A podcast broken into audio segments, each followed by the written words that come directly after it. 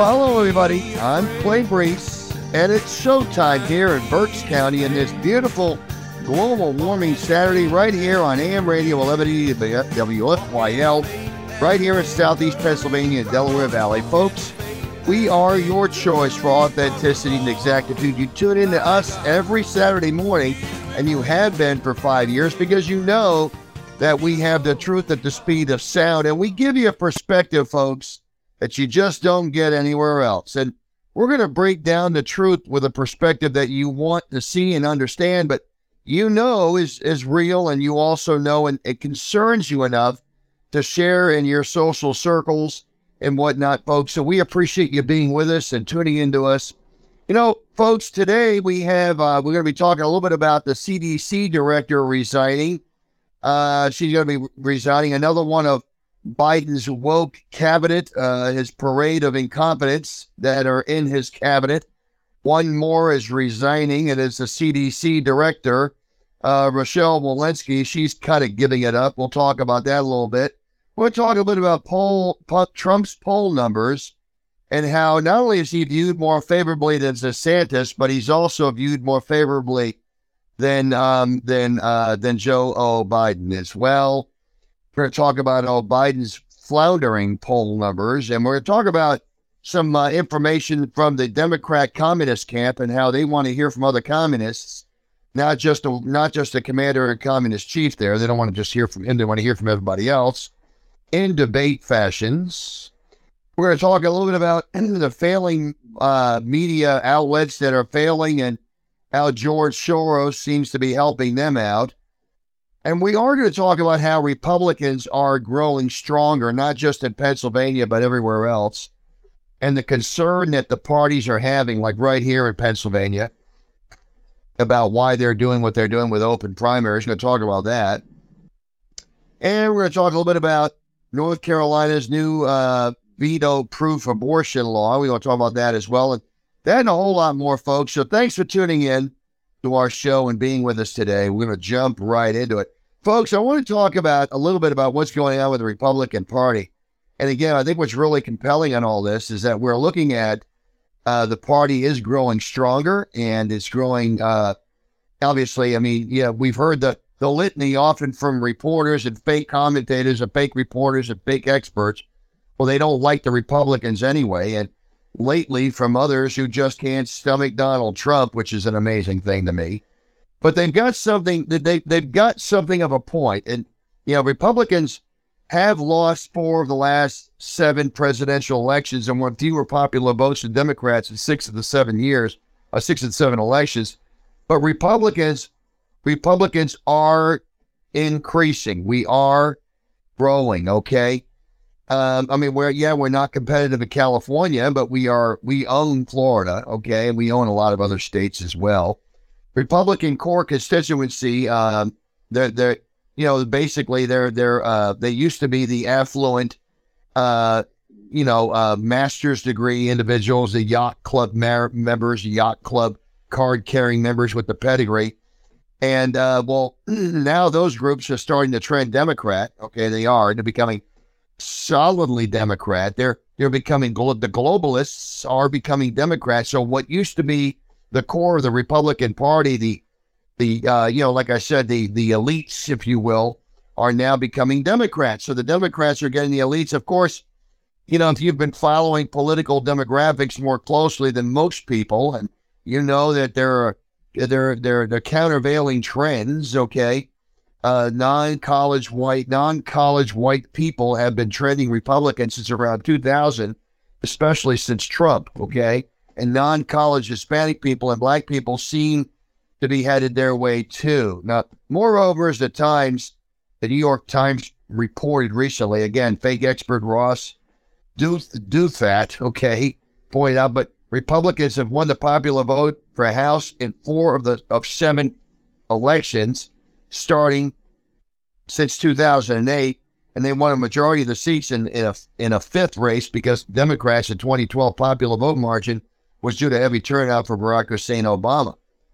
But again, Republicans are winning these House districts, and it's really compelling. So I think that's important to know. And again, they're up every two years. But there's better news for Republicans, I think, in the long run because they benefited marginally from the reapportionment of House seats. And again, this this uh, Supreme Court decision, I think, in North Carolina is going to we're going to gain another couple of House seats there.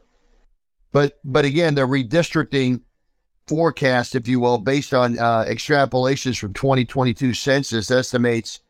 Uh, you know, ARP shows California, which gained seats in every caucus from 1850 to 2000, and just lost one seat in 2020, and losing five seats in 2030.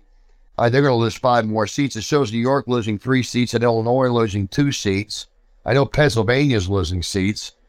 Uh, this reflects large scale flight from the you know the, the the states with all the the hard to live in states, okay, and the high crime major metros, okay, and from what are three of the most heavily taxed areas. I mean, they are heavily taxed starting in in the pandemic year.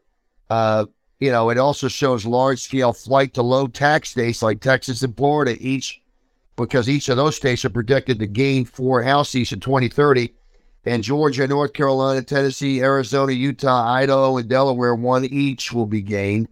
Again, those are all low tax states. What's interesting is the low tax states are gaining people, the high tax states are losing people, and that's where the congressional seats are going.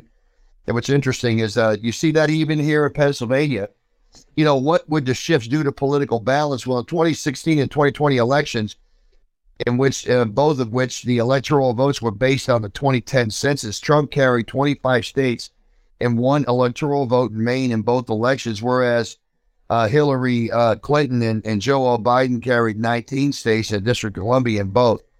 Five states, Arizona, Georgia, Michigan, Pennsylvania, Wisconsin, and one electoral vote, Nebraska, switched from Trump in 2016 to Biden in 2016, the balance between the consistently Trump and consistently Democrat electoral vote, electoral votes was precisely even. So the 20 were 22 232 to 232. The 2020 reapportionment, votes would have changed that just slightly to, to uh, 235 and 231, with the switching states dropping from 74 to 72 electoral votes. But again, when you're looking at the 2030 estimates, you get a different picture. So consistently, Trump states would have 247 electoral votes, just short of the 23 of the majority needed, while the consistent the consistently Democratic states would have just 219. So what my dad used to always say, you can win the election with the five most populated states. Well, that might, that's not going to be the case in in six years. So I think what's interesting, and we need to know this, that things are changing, the tide is changing, and those consistent states are now going to have 247 electoral votes. And again, just looking at the 10 largest states, which account for majority of the nation's population, the consistently Trump states would have 114 electoral votes, and the Democrats just 91, and the switching states and the switching states 50. So obviously there will be a significant partisan shift in the House towards Republicans. And the future isn't, of course, you know, the, the future is not inevitable, but democratic trends, demographic trends can change over a decade. And the 2022 period was was unusual. Still, though, still those empty seat spaces and uh, those empty office spaces, I should say, and rising crime rates in, in Manhattan and Philadelphia and Chicago and Los Angeles and San Francisco and Detroit and all these other areas suggest these states are still bleeding house seats electoral votes to the likes of Florida and Texas. That's the truth of it all. And so, over some time, the politics trends to be balanced. They're going to balance out. Republicans won the combined popular vote for president in 10 elections of uh, during Eisenhower's period. Okay. And, uh, but the, in, in the 21 House elections in that stress during Eisenhower, uh, Democrats won the popular vote 53 to 46. So you're kind of seeing that a little bit now not as far wide, but you're seeing that the Republicans are doing better. I, I think the, uh, you know, the Democrats have gotten 49 to 45 percent, but the Republicans had Democrats in House votes 48.1 to 48 point, I should say, point two. Look, the bottom line is don't look for either party to disappear anytime soon. But I can tell you what you're seeing in, in voting registration trends are real in Pennsylvania what's happening is when people see the Democrats, they run for cover. They they They see the policies. They see what's going on in states like Washington, where they're passing laws preventing parental rights, preventing parents from interfering in their child's education and in their health care. They're passing laws in Oregon preventing Christians from adopting children. They're passing laws in California allowing people to compost their loved ones, okay, that die. Uh, you know, they're, they're seeing these insane policies, okay? They're hearing these Democrat governors like the guys from Virginia make a statement about babies that survive an abortion and how they're going to let that baby sit off the side and, uh, you know, just gasp for breath while the doctor, or I shouldn't say the abortionist, and the parents and everybody talks about what they want to do to save this baby who just survived the knife. They're going to let it die on the table. And I'll tell you something when voters heard that, it turned a lot of people's stomach. Folks, this is what's happening. North Carolina's had it up to their eyes with that stuff. So their lawmakers are now passing a veto proof 12 week abortion ban. Hooray to North Carolina. Pro life is on the march. Okay. They're, they're going to pass this law in North Carolina. I think it's very telling. Okay. Uh, that their Republican controlled state Senate passed legislation with veto proof majorities to outlaw the abortion majority of abortions after 12 weeks. Uh, their their Democratic governor Roy Cooper promised to veto it, but he, he's flailing like a he's flailing like a you know like he can't see. He's just kind of groping for something in the dark. He's he can't see. He's just flailing like a like a newborn. The Republican supermajority are going to override that veto, and the legislation passed both chambers on party line votes less you know just a couple of days ago. Um, so you know, I mean, the bottom line is the Democrats don't have a chance in in uh, in beating it back. You know, the modern day Democrat has become unrec- the party has become unrecognizable, folks. And and this is what we all see. I said this.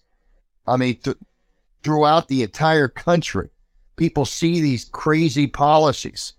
Okay, they they see that the media deliberately holding back on things like John Fetterman's, you know, his his mental cognition after a stroke or his uh, his depression issues. None of this surfaced in time to, to for voters to make a decision for a renowned heart surgeon. They all instead were uh, kept out of the public eye. So the public's not being dealt any service here by a fake news, fake media that's basically keeping the truth out. But again, the Democrats are unrecognizable, folks. That they want to villainize anyone who has free thought, free judgment, has any objective solutions that work, who wants to get to work uh, to to to better to better their their their community. Okay, not just sit in the meeting and have a a workshop after a workshop, but really work with individuals to get things done because, well, that's what public servants do. It's interesting. We've got many people that are in politics not for not for the sake of being a public servant, but because they want to enrich themselves. They want to enrich their own lives. They want to enrich their their own pocketbooks. Okay. And uh, if you don't do exactly what the Democrats want you to do, they're going to absolutely, well, they're going to they're going to try to to, to to to burn you down. Okay. Certainly, they want to steamroll you. Okay, we know that. But you know, the Democrats are vile, profane people. These people are just that's what they are. I mean, they're reprobates.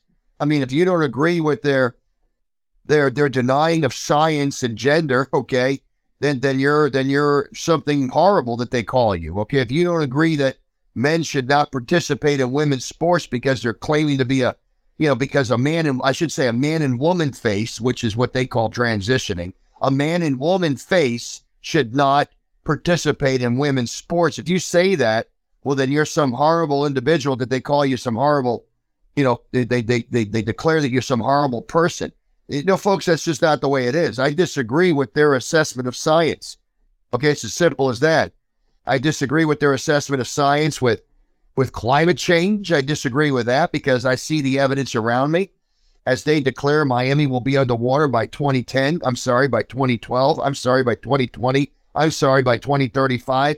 I mean, they make these claims over and over and over that, you know, Miami's going to be underwater eventually. Okay. And by the, then they just keep putting off that that threshold, that timeline, so that you know people forget that they said it. Okay, I mean the bottom line is, folks, there's no place on planet Earth that's underwater today that wasn't underwater hundred years ago. So let's just cut the comedy. Let's cut the comedy, okay? The reality is we're we're we're not. There is no such thing as a as a planet that's dying, if you will, because of global warming. No, the planet's dying, if you will, with the people that are that are killing other people. Okay, that you're seeing right now with the child labor laws that are being breached in countries like you know Pakistan and others, as they have child labor, you know, building the bricks in the brick kilns over there in Pakistan or something. Okay, this is what we do see. Okay, this is this is the reality of what we do see. Okay, but we don't see global warming uh, ruining anything. Okay, I mean this May has been a beautiful May. There's been a great spring. For the last three years in Pennsylvania, I don't think in three years we got more than 18 inches of snow in total total in three years. I think that's fantastic personally. Okay, I know warmer weather is healthier for Americans, uh, but instead we're listening to people that spend that spent less time in school than Greta Thunberg, and we're listening to these people as the experts. Okay, on telling us, on, on you know what uh, what is unhealthy and healthy for Americans. I mean, let's cut the comedy again. I think okay, a, a warmer house in the winter and a cooler house in the summer are healthier for Americans. Okay, I believe that. Okay. I think it's very vital for us to understand that you've got people out there that want us to be walking distance. They don't want us to be able to get a car and drive. They don't want us to be able to have the freedom of an automobile, let alone have the have the ability to not, you know, to have to have cool enough nights to where we can rest at night. And again, just be healthy. I think it's very telling. I mean, you know, these people, what they are, again, public servants. Why are they public servants? Are they looking to to get the inside knowledge on on on, on what policies are going to come out that are that'll favor some companies out there or, or whatever? Is that what they're looking for so they can make their investments and, and make their money like the you know like the Biden crime family has done? Okay, I don't know. I mean, look, I, I can tell you, folks, there's a lot to be said when you look at why people do what they do and, and, and in politics. I mean, I understand that you have to have a salary good enough to bring people, okay, that have the ability to make money in the private sector. If you want to attract them in the public sector, you got to pay enough. I get all that. But I think a full time a full time legislature in Pennsylvania is not the answer. I think we need a part time legislature. And I don't just say that, folks. We have the most expensive legislature in the country, right here at PA. That's right. Our legislature costs more to, to, to Pennsylvania taxpayers than any other legislature costs the taxpayers of the other 49 respective states. Folks, that's the truth. You can bank on in Denver. Okay? This is what's happening. And now in Pennsylvania, right now, you've got state Republicans that want to have open primaries. Well, why in the world would somebody want to have an open primary? Let me explain what an open primary is. There's some states that have open primaries. New Hampshire is one of those states. Um, I believe New Hampshire has open primaries. There are states that have open primaries. An open primary is that as a Republican voter myself, I can vote in the Democrat primary if I choose to, or I can vote in the Republican primary. An independent who's not registered in any party can also vote in any primary they want. Okay, a Democrat can vote in any primary that they want. So you say, well, what's the problem with that? Well, the issue comes down to is when you're in a state like Pennsylvania, when you've got three to 400,000 more registered Democrats in the state than you do registered Republicans, it's not a good thing to have an open primary where you can have a few hundred thousand Republicans, uh, I should say a few hundred thousand votes be thrown into a Republican primary to water down Republican candidates. We know what that looks like. See, we know what it looks like when we elect a guy like Doug Mastriano to uh, head up our ticket for governor, okay, in the state of Pennsylvania. And then we have the Republican establishment behind there say, well, we're going to make some backroom deals with Josh Shapiro because we're not going to, we're just not going to, we're not going to support Mastriano. Well, I'm not just saying that, folks. You need to look to see how much money Doug Mastriano actually got from the National Republican National Governors Association. Now, the, the Republican National Senate Association and the, the Republican National Governors Association are both PACs that were created so that they can get money to fund governor races as well as Senate races across this country. Now, the people that run these PACs, if you will, Mitch McConnell ran the uh, I believe he ran the one in the Senate, but I I know that uh, Rick Scott in Florida was a player in there too. But I think he and Mitch McConnell were butting heads because Rick's, uh, you know, uh, Senator Scott wanted to make sure that, uh, you know, that he, uh, you know, he wanted to make sure that uh, that Florida senator, I may not have the name right, forgive me if I don't, but that you know, he wanted to support. He wanted to basically throw money into certain races, and Mitch McConnell said, "No, we're not doing that." So Mitch McConnell got in there and, and did his thing to to thwart all of that. So you know, I I you know, why would they do that? Why would Mitch McConnell, you know, uh, why why would Mitch McConnell do that? Why why would they, you know, why would they? Uh, why would he want to put his finger on the scale there? That's that's the thing that I don't understand. Why would he do that? Okay, yeah, uh, was it was Rick Scott, Rick Scott from Florida he heads this up. So basically, there was a big there was a big movement in the Senate to unseat McConnell, but that wasn't quite enough. They couldn't do it. But you know, the thing of it is, is Mitch McConnell just he's just not he, he's just not a he's more of an establishment guy. You know, he's like one of those. And let me explain what that is. Okay, Rush Limbaugh explained it when the Christian Coalition back in 1988 got George H. W. Bush elected in 1988 of a Governor Dukakis from Massachusetts, or as my dad would say, Massachusetts. Uh, as uh, you know, you know, you got you got him elected. Okay, so the uh, Rush Limbaugh actually his show got off the ground and he got a lot of traction, and he helped. You know, he helped Bush. He helped him win, and uh, there was a lot of uh, there was a party that Rush went to, and he was telling me well, he was saying in the, in an article that I, I read that you know they were poking their fingers in Rush's chest, saying, "What are we going to do with these with these darn Christians now? What are we going to do with them? Now that we won the race, what are we going to do with these Christian coalition types? What are we going to do with them?" So what you're seeing right now is the America First is the Christian coalition that the people like us are the types that they don't like, and they're still dealing with us. The problem is we represent the majority of the Americans, and keep in mind, you know, we were here believing what we believe long before Trump came along. So it's not really Trump as much as it is he's the leader of the of the uh, of the people that believe what well what we believe on this show. And I think America First is something that Americans have always felt. I mean, they just always believe. Why do we give in to the globalist globalist ideals? Why don't we why don't we fight these trade wars to win? Okay. I, you know, it's a lot to be said of that. And and so, but what you're seeing right now in, in the state is these open primaries. So they're trying to push these open primaries because they want to weaken the candidates. They want more Liz Cheney Republicans. They want more, you know, Adam Kinzinger Republicans. They want fewer Donald Trump and Doug Mastriano Republicans. They want fewer of those. So by weakening the the the floor, if you will, by weakening the vote in a in, in an open primary, they can actually have campaigns to to to have hundreds of thousands of people statewide to vote in the different primary. Okay, I mean, I'm telling you, folks, if you don't think that happens, you're out of your mind. I, I tell you, it happens all the time.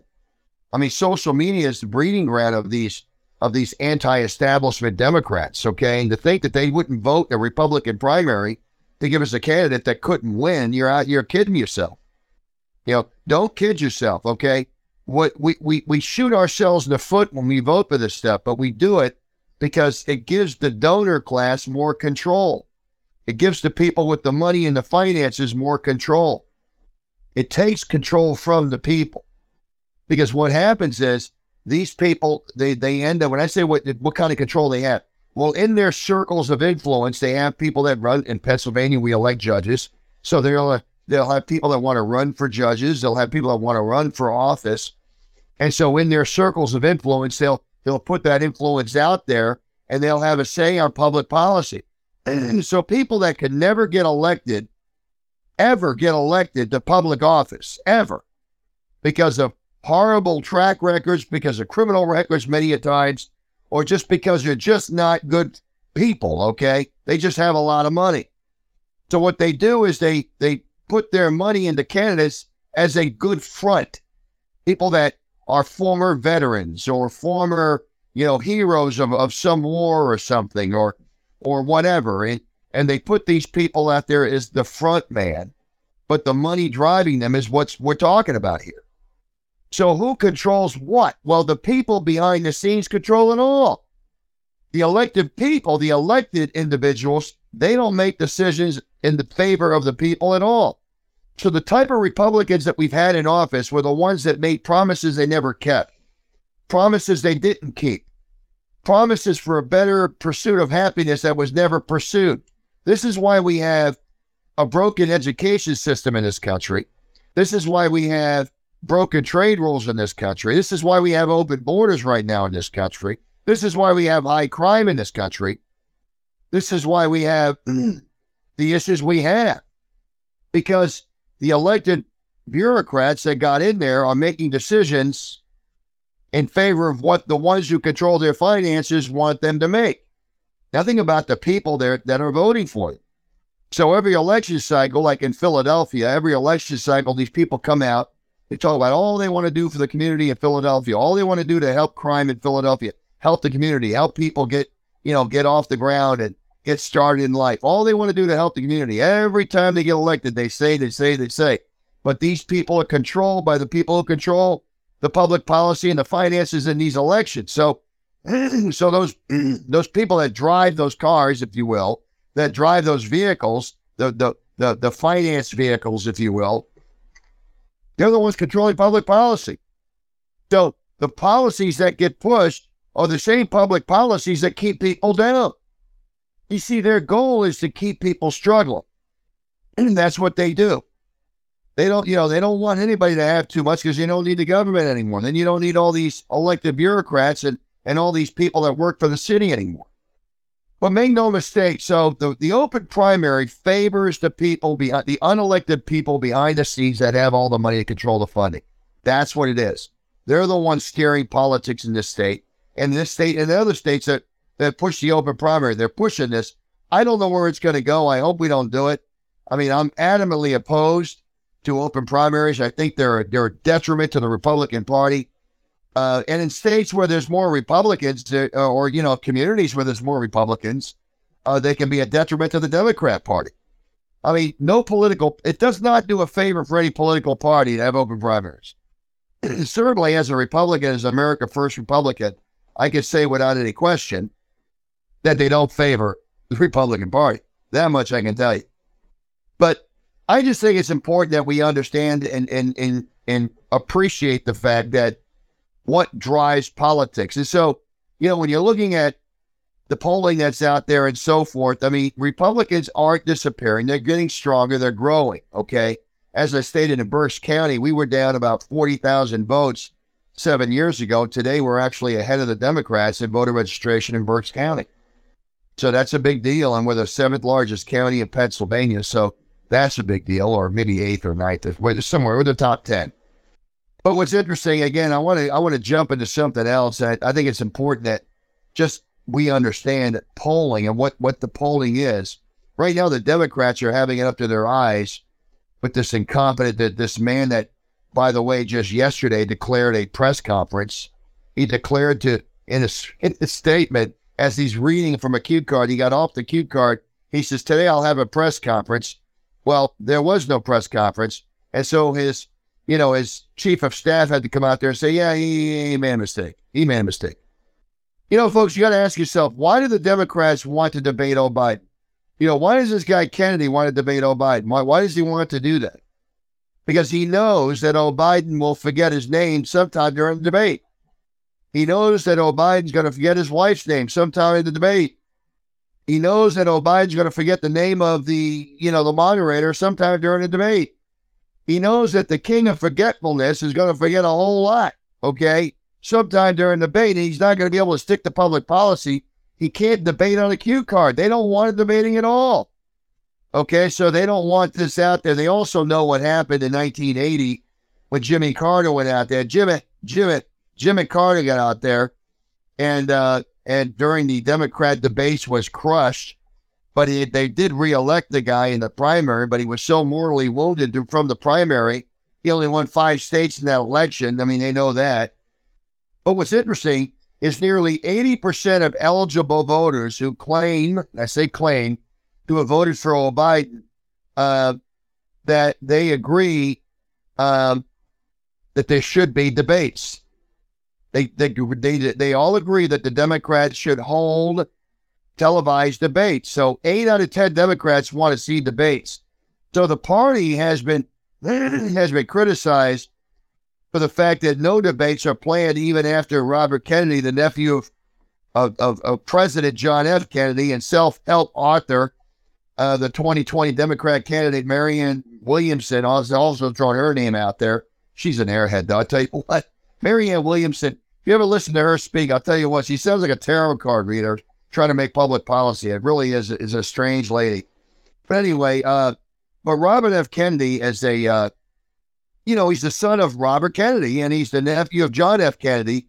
I mean, his voice comes across like like uh, nails across a blackboard. I mean, he's got a rough, rough voice. I don't know if he had thyroid problems or something. Something's affected his voice, and he doesn't speak, you know, like with with a smooth tone. He just doesn't. But uh, he's got the Kennedy name. From what I understand, he's got about twenty percent of the Republican Democrat Party are interested in what he has to say. So he already has about 20% of the Democrats in his corner. But I mean, you know, he's he's he's called on Joe Biden to meet him publicly on the debate stage, but the Democrats want no part of it. And I mean, oh, Biden doesn't want to debate him, and, and it's just amazing. You know funny? Robert Kennedy looks just like his dad. He does. He looks just like his dad. You Look at the pictures. But anyway, 68% of eligible voters believe the Democrat Party should hold the debates. Okay. Uh, and then there were 15% of those polled. Uh, so in some some strategy poll that came out, 15% that answered no, they shouldn't be televised debates. I don't know who those 15% are. I'll tell you what, that goes to show you how strong groupthink is in the Democrat Party. I mean, the Redfield Wilton strategies poll that was conducted at 15% of Democrats uh, say that we believe in groupthink and we don't want to have any debates if our party doesn't want to have them. That's pretty amazing to me.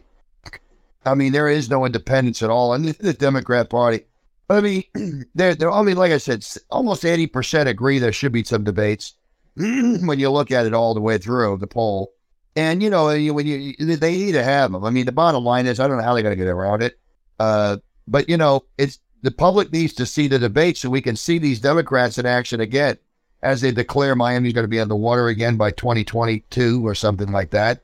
And make it look back and say that didn't happen you know, we we've had, you know, it, it's just like I said, when you make declarations like that, you know, I mean, you're you're you're you're sounding like, you know, like you don't know what you're talking about. You don't have a you don't have a gra- you don't have a grasp on reality. Okay. But in the end, it doesn't matter because the messy primary battle is going to be a nightmare for the Democrats, and they know that.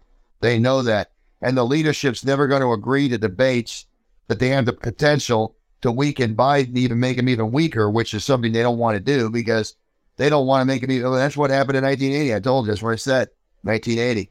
And even though, despite the push from party membership for Biden to be, you know, to be declaring that he wants to debate, he they they all know because they he can't get the cue cards out quick enough. Okay, uh, to answer the questions. Okay, he just won't be able to do that. Now the DNC has already decided it's not going to have the debate, so it's going to be interesting. Now Biden's going to be, I think, nearly hundred. Okay, at the end of the second term, if he's reelected uh, I know, I'm sorry, 86, but he's like the 86 going on 110. He's not the 86 going on 70. Okay. I mean, when you listen to him and you watch him, like I said, the way he look at his look at his announcement when he made his announcement, his announcement for a reelection. Okay, a proclamation. Whenever and and go back through history and just if you want to go to social media or go go to Rumble or something, and you can check the, the audios, the audios of the people that made declarations of running for president, as well as the presidents that were making declarations of running a reelection effort. In every one of those statements, the energy, the excitement, the you know, the the the the the, the just the the sheer vocal strength, okay, of that candidate making that announcement of a reelection effort, let alone an election effort, is always resounding. And then compare it with what happened with Joe Biden and his reelection announcement. Listen to it. You'll understand what I'm talking about, okay? I mean, he's whispering in, in his reelection announcement. He's talking like he's like he's, you know, you know, he's 95 years old. He's talking like he's talking to somebody, that's sitting three feet away from him. They're just having a conversation. There's no energy about it. There's no excitement. There was no fervor. There was no, there was no, you know, there was nothing being, there was nothing being conveyed of, of, of, of energy, excitement, or, or fortitude. Okay. There was nothing there. And you make the comparison. Just look at the, look at the videotapes and audio tapes of previous former presidents who made their announcements for reelection. Look at Barack Hussein Obama's. Look at George H. Look at George W. Bush's. Look at Look at, uh, at Bill Clinton's. Uh, you know, look at uh, any of them. I mean, look at any of them. Okay, uh, Ronald Reagan's. Okay, when he made his announcement for reelection, Jimmy Carter when he made his announcement for reelection. I mean, make make no mistake. Look at any of them. Richard Nixon. Look at any of them. They're all going to be full of energy, excitement, vision. Uh, you're going to see people try to try to bring people into a a, a, realm of of you know just get on board with what we're voting for and what we're pulling for type thing. But with Biden, and when he and then watch his, and then see the contrast between Biden's election announcement and on all the others. Okay, go all the way back to Harry Truman for crying out loud. Just see what I'm talking about. Go to all the others. You're going to understand it. Okay. Oh, Biden was out there with his. He was softly speaking, and you could tell he wasn't thinking very clearly. You could tell that he had difficulty just trying to, you know, he just had difficulty trying to lineate a, a, a path forward. And then he started demonizing Trump and everything else. It was just really horrible, a horrible reelection. So Democrats are not interested, but you know, Republicans are interested in what's going on with Trump. Trump's viewed more favorably than DeSantis in, in every Republican primary state, even in Florida. Okay. And I will tell you, in, in the uh, not just that, but you're also seeing seeing as well that the uh, that the uh, that Trump is beating Biden in a head-to-head matchup in any poll you see. I mean, Trump beats him by anywhere between seven to twelve points in any poll you look at. And I've I've seen I've seen a handful of them, but uh, some good polls, some not so good polls. But in every poll, he's way ahead. I just think it's important. Americans don't want another four years of this. They just don't. Americans want to win again. They want this country on the right track. You know, for if you look at uh, with the way Republicans view Trump, they deal more favorably than, than even Ron DeSantis. And and again, the morning consult survey, okay, that came out showed that Republican primary race voters, if you will, view Trump more favorably. Overall, 79% of the potential GOP primary voters view him view Trump favorably. 79% view him favorably, okay, compared to 20% who have an unfavorable. And again, you look at Democrats, how many Democrats have an unfavorable view and a favorable view of Joe Biden? I mean, I'm telling you, don't make it. The, the number of Democrats who have an unfavorable view of Joe Biden is over 45%. And the number of Democrats that have a favorable view of Joe Biden is under 40%. So it's kind of, that says a lot about the condition of the party and who's where. So eight out of 10 Republican primary voters like Trump. DeSantis comes in second in terms of favorability, as 73% have like DeSantis 13% have an unfavorable view of DeSantis, and 6% said never heard of him. But 8% said they have they uh, said they they had heard of him, but have no opinion of the man. Now, the 58% of potential GOP voters view Vice President Pence favorable, and 30% have an unfavorable view. So you can see the strength of the party. 30% have an unfavorable view of, of, of Pence. You know, what's interesting is his unfavorable number is second only to Liz Cheney as 52% view her unfavorably, which is interesting. So when you want to know what percent of a Republican Party's America First, I would say it's more than half. Okay. And uh, because they don't like Liz Cheney. So when we in Berks County, when we make declarations like we don't want no more rhinos here, no more Liz Cheney types here. Well, in Berks County, it's not 52% of the Republican Party. Berks County, it's probably 90% Republican Party. Now, when you go into the more liberal counties like Delaware County and Montgomery, County and so forth, the percent of the Republican Party that have a favorable view of of Liz Cheney is it probably increases dramatically. Okay, so instead of forty eight percent having a favorable view or fifty eight percent having an unfavorable view of her, uh, it's more than likely that it's you know it's it's much different. Okay, I would say that Liz Cheney's favorables in Montgomery County are probably higher than Trump's, and I'm just going to go out on the limb and say that, but uh, in establishment counties, you're seeing that you're seeing that uh, Donald Trump is not as popular with those establishment Republicans. That's why they're having these open primaries. That's why Republicans are, are doing the open primary thing because the people that control the money in the Republican Party don't control the voters. They just control the politicians. They don't control the voters. So the open primary gives the control to the to them more control because then they can fund different races to kind of have a Machiavellian scheme to get dif- different candidates to win the primary. That's what you got to understand. Don't miss that, okay? But anyway, you know, go down the list on favorables and whatnot. I, I, can go on all of that. But Trump basically is at 57%. DeSantis is at 22%. So that's like 80% of the party voting right there. Then you have the, the rest of them kind of fall in the line with everybody else. They're all, you know, 5% or under. And uh, no, there's nobody really with any uh, any any favorables there. So it, it, this really is Trump's party, Trump's race, and Trump's party. And I think everyone knows that. And again, that's a morning consult poll. Um, and Trump's increasing his his approvals. That's what's really telling on all of that. But I want to talk a little bit about what's going on with the uh, the cabinet of Joe Biden. Again, Joe Biden's cabinet is a parade of, of incompetence. Okay, you got word salad Harris, who quite frankly uh, drifts off into oblivion when she has her conversation. Sometimes she just starts repeating. In other words, what becomes part of her vocabulary and her her interaction with people are the political narratives that she's driving on. Okay. So she starts regurgitating the political narratives over and over. And uh, she doesn't sound like she's got her faculties together. She got Word Cell and Harris there, who's not in the job again for the competency, but in the job for something else, for you know things that characteristics she was born with. Okay, uh, you got Anthony winking, blinking, and nod. Now, Anthony Blinken is winks and blinks and nods all the time. He gave a wink and a nod to Vladimir Putin. Uh, he also gave a wink and a nod to the uh, to the uh, the Hunter Biden laptop is he penned in, as we now are finding out, that he penned in the uh, the the narrative for O Biden and the news media calling the laptop of Russian disinformation. So what's interesting is now we all know it's not Russian disinformation. Of course, we on our show knew. We knew it wasn't disinformation. It was real. We knew what it was. So uh, but make no mistake about that. Then you have Janet Yellen, okay, and of course she's, you know, she's never met a, a, a rate she didn't like. Then you have Secretary of Defense um, Austin Powers, Lloyd Austin Powers. Okay, uh, another one incompetent. Then you have Merrick Garland of the No Justice Department. Okay, Merrick Garland going after t- uh, parents in the, in PTA meetings and school board meetings. Okay, threatening them with uh, labeling them as as domestic terrorists.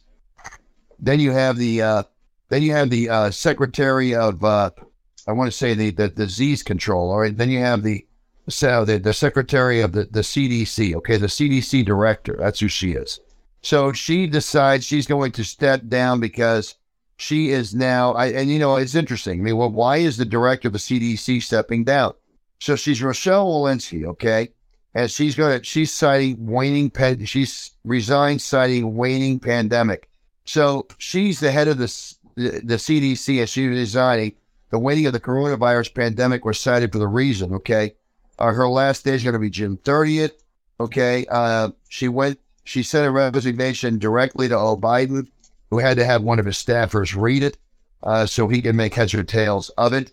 Um, O. Biden uh, basically appointed her as the CDC director in December, just before the first coronavirus vaccine were rolled out. Now they're figuring out that these vaccinations didn't help anybody, as they were, as she's on board as saying they're big, but they didn't. Everyone knows that now, and I think that's very, very telling. But uh, she reportedly expressed mixed feelings about the decision and gave no specific reason for walking away. But I think it had to do with the fact that, you know, they haven't updated the website.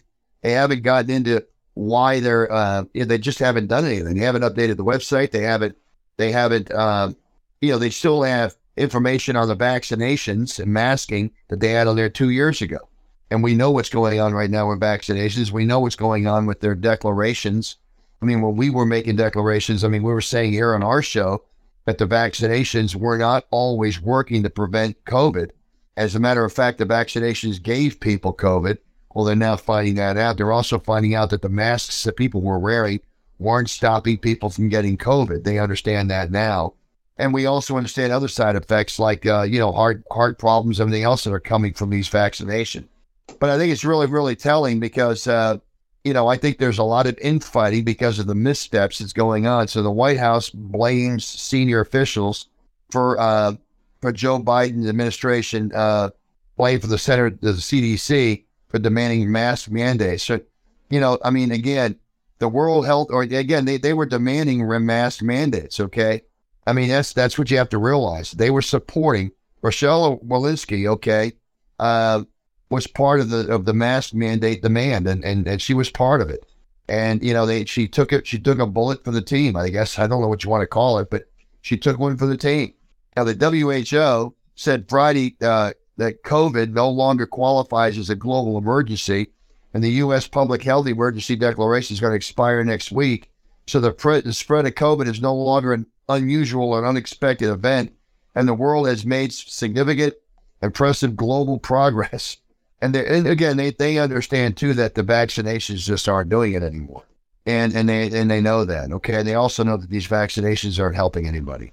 But the CDC has a $12 billion budget more than 12,000 employees. Okay. It's based over there in Atlanta. It's charged with protecting Americans from disease outbreaks and other public health threats.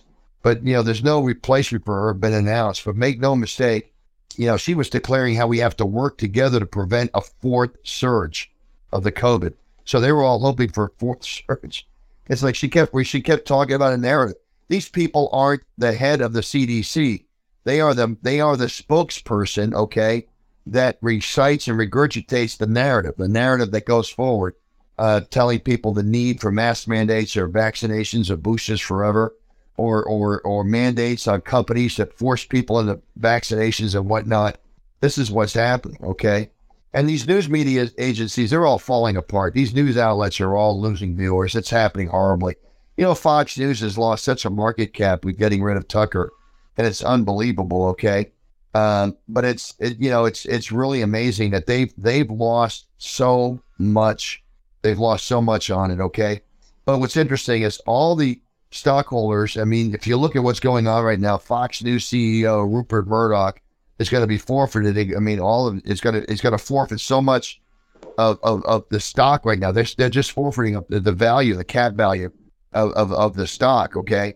Um, it's really an it's really an amazing thing. Why do they? Because what's happening is they weren't protecting the the the, the biggest cash cow. They had someone bringing viewers in to nearly five million people a night, four million plus million people a night.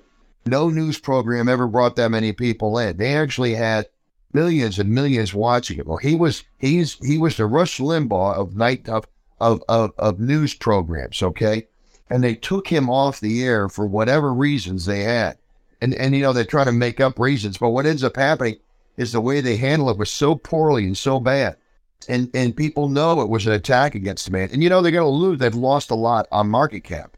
They went from three and a half million viewers to one and a half million viewers. They lost two million. They've lost two thirds of their audience, and I would probably suggest to you now, MSNBC, I think in the latest polling, uh, Nielsen ratings are actually coming ahead of Fox News on some of these news shows. So Fox has lost all of that, which means they're losing revenue from advertising. So the advertisers don't want to advertise because there's not going to be, or they won't pay as much for advertising because what brings up the value, if you will, of every time widget that's sold, okay, okay, time increment that's sold to an advertiser, what brings up that value is viewers, numbers of viewers. But don't miss that. And the viewers that we're seeing right now, we're seeing a massive problem here. So don't miss that. Uh, again, uh, you know, BuzzFeed is is funny. BuzzFeed's out. BuzzFeed's another one. That was a leftist outlet. They went out of business, did not being able to secure advertising funds needed to sustain operations. Once they start losing money on advertising, you can't sell enough advertising. Nobody watches, nobody cares. So, I mean, you know, uh, so Soros is getting involved. So Vice Media is one of these outlets, which is really interesting, because Vice Media made a deal with Soros, including Fortress Investment Group, which is uh, Soros Fund Management for roughly $400 million valuation. Vice Media was at its peak with $5.7 billion in 2017. Nearly all of Vice Media's stockholders, including including CEO Rupert uh, Fox's Rupert Murdoch, okay, going to be forfeited as a result of the deal. It's going to elevate outstanding debts owed to the group and Sixth Street stockholders. So for Soros has got a hedge fund, and he's basically out there trying to. Why is he? Why is he doing this? Why do you think he's buying a media outlet? Why is he doing this? Because he wants to hurt Americans. He wants to control what Americans hear. He wants to control what's said on the news. He doesn't want objective points being conveyed out there. This is why they do it. They do it because they want to control what's being said. They want to control the debate. They want to control the discussion. They want to control the perspectives. They know in a, in a land of groupthink, I mean, you know, we already know that 15% of Democrats are okay with no debates. I mean, there there's 15% of that party are like the land of groupthink. I mean, they know that. They're okay with, you know, one world order. They're okay with one media narrative. They're okay with no truth, no truth at all. Okay, they're okay with just voting Democrat. They don't care. Okay, but it's really it's really telling. I just think it's important that we understand. You know, when you when you when you look at why people do what they do, and you know, like I said, the axiom that we all know is that a society is defined by what it does not tolerate, and that's the truth of it. That's the society we're tolerating these outsiders like Soros to buy these media outlets or buy interests in them so they can control what's being stated and and put out there and talked about. And look, I, I, can tell you right now, I, I think as we look at it, we look at the world that we live in, okay? Our traditions and lives are being defined right now by what we tolerate and what is not tolerated. And that's the truth of it all. We have this overturned reality, a reverse world. Okay, we're seeing it right now. I mean, men qualifying or participating in women's sports, men and women face, you know, participating in women's sports. We see that now and we see people actually being okay with it. Okay. I'm amazed at that. Okay. Um, I mean, this truly is an evil kingdom where we're all being lied to every day. Our education system's designed to keep our children from learning to read and write. Think about that.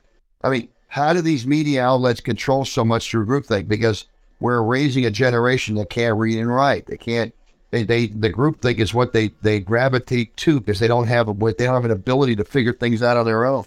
Okay, and that's the truth. I mean, and you know, I mean, their IQs are limited, and you know, they're they're programmed easier by the counterculture and the media narrative. I mean, this is all of it. Okay, and I mean, where it's to divide and keep people divided. It's to divide and to keep our people divided. I mean, we're making laws, okay, uh, norm, uh, normalizing and justifying blatant sins in our society. I mean, like I said, I mean, the composting of a loved one friends, let me make no, let me tell you that that cannot is not normal. You don't you don't compost your loved one. Okay, the fact that California would pass a law that allows them to compost somebody is unbelievable. Okay, it's unconscionable, folks. But they passed that law.